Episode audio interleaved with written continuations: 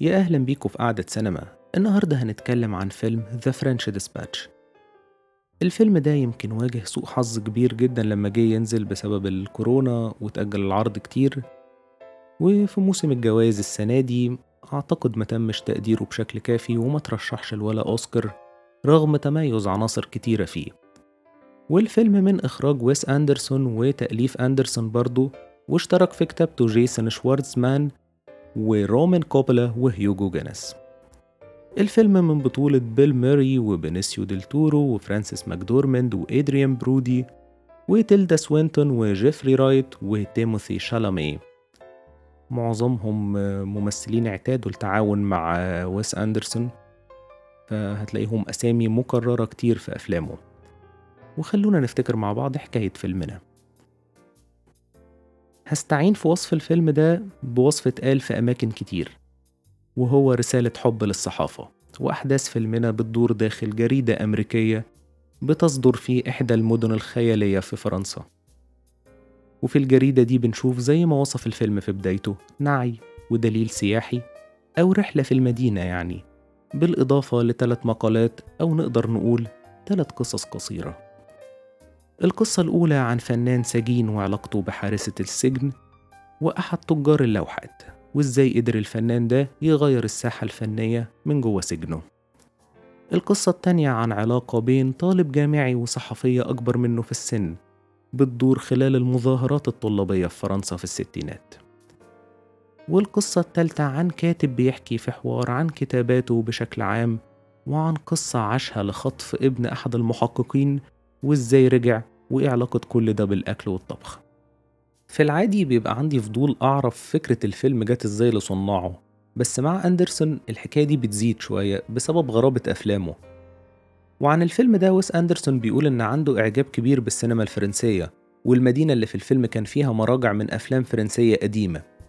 بالإضافة للي قاله ال production designer بتاع الفيلم إن في صور كتير لباريس كانت من ضمن المراجع اللي اعتمدوا عليها. وبالنسبة للشخصيات كان في شخصيات حقيقية اتبنى عليها الفيلم. والجريدة نفسها تم استلهامها من مجلة The New Yorker اللي كان بيقراها ويس أندرسون وهو صغير في السن. فده اللي حصل بالنسبة لبداية كتابة الفكرة. لما نيجي نتكلم عن الفيلم أعتقد إن يمكن أنسب طريقة نمشي بيها هي الطريقة اللي مشى بيها ويس أندرسون نفسه عشان تبقى الأمور كده مش مشتتة. فخلونا نبدأ بالمدينة. تعريف المدينة أو اللي نقدر نسميه الدليل السياحي قام ببطولته أوين ويلسون وكان لطيف جدا وخلى في ارتباط بين المشاهد وبين المدينة. اللي في لحظات كتير حسيت بشكل شخصي إن شخصيتها كانت طاغية على الأحداث. وعجبني إن التعريف ما كانش طويل بصراحة ويمكن كان في تماسك عن معظم أوقات الفيلم وكان فعال جدا. ونقل بين كذا لوكيشن وحكى عن المدينة وناسها بشكل حسسني إن عندي خلفية كويسة عن المدينة وده يحسب لهم لأنها مدينة خيالية. فالتفاصيل كانت كتير جدا وقدروا يعملوها بشكل مظبوط الصراحة. ومن بعد المدينة ندخل على قصة السجين وهي القصة الأولى. القصة دي في رأيي هي أفضل قصص الفيلم من حيث البناء كقصة وانطباعي إن الأبيض وأسود فيها كمان كان مساعد قوي في إحساس إن حياة السجين ده ما فيهاش ألوان والألوان يمكن ظهرت مرتين وكانوا لعرض اللوح وحسيتهم يعني يمكن لحظات تقدير للفن.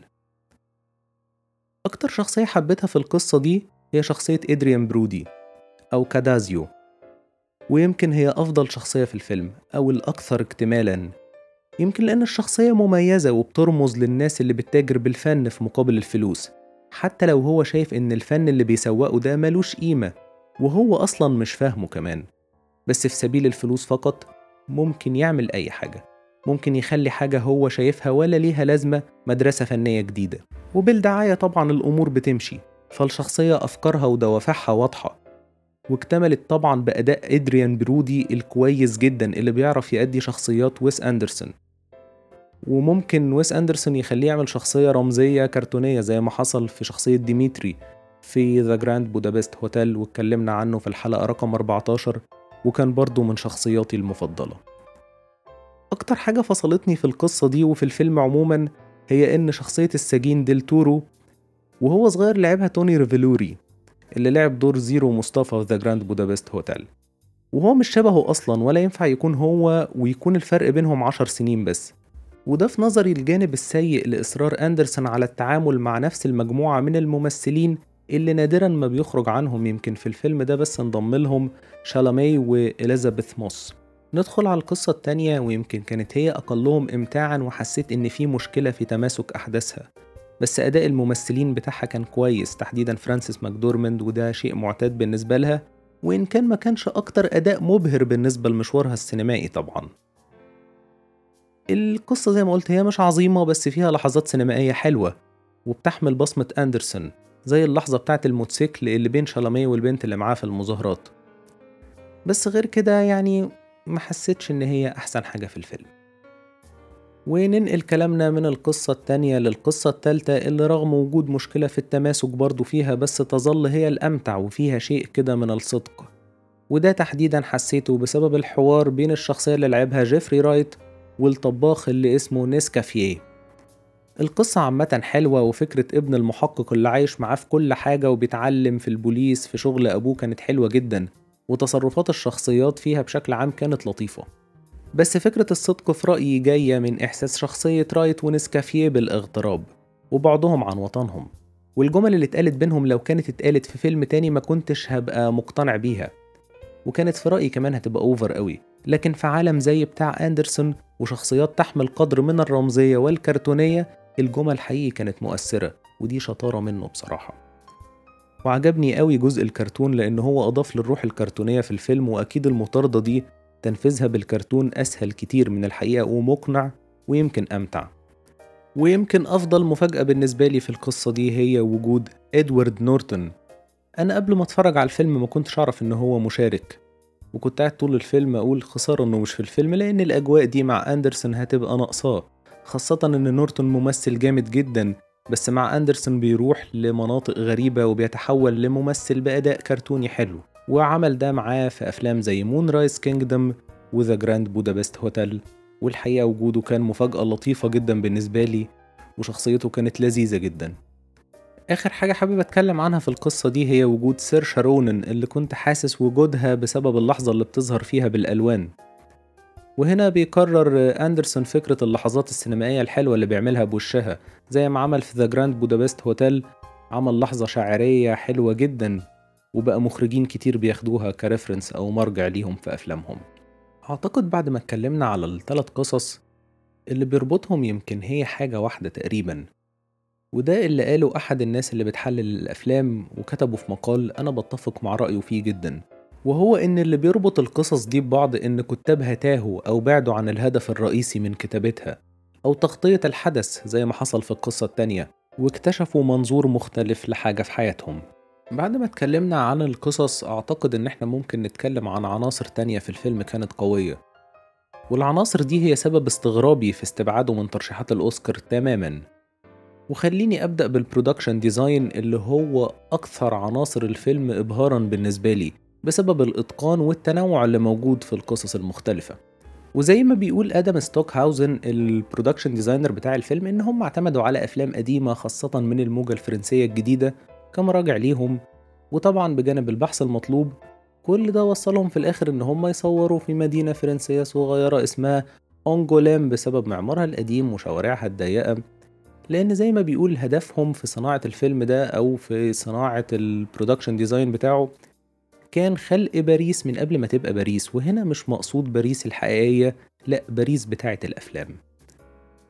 ومن العناصر الجيدة برضو في الفيلم هي الموسيقى اللي عملها ألكسندر ديسبلا اللي بيتعاون كتير جدا مع ويس أندرسون وأبرز تعاوناتهم. طبعا كانت The Grand Budapest Hotel وهنا في الفيلم ده بيكرروا النجاح في موسيقى حلوة جدا ومؤثرة. وزي ما بيقول داسبلت هو ما كانش هدفه إن هو يعمل موسيقى بطابع فرنسي لأن هنا فرنسا اللي في الفيلم هي فرنسا بتاعة عالم ويس أندرسون. فاعتماده إن هو كان يعمل موسيقى فعالة ومؤثرة بالنسبة للمشاهد.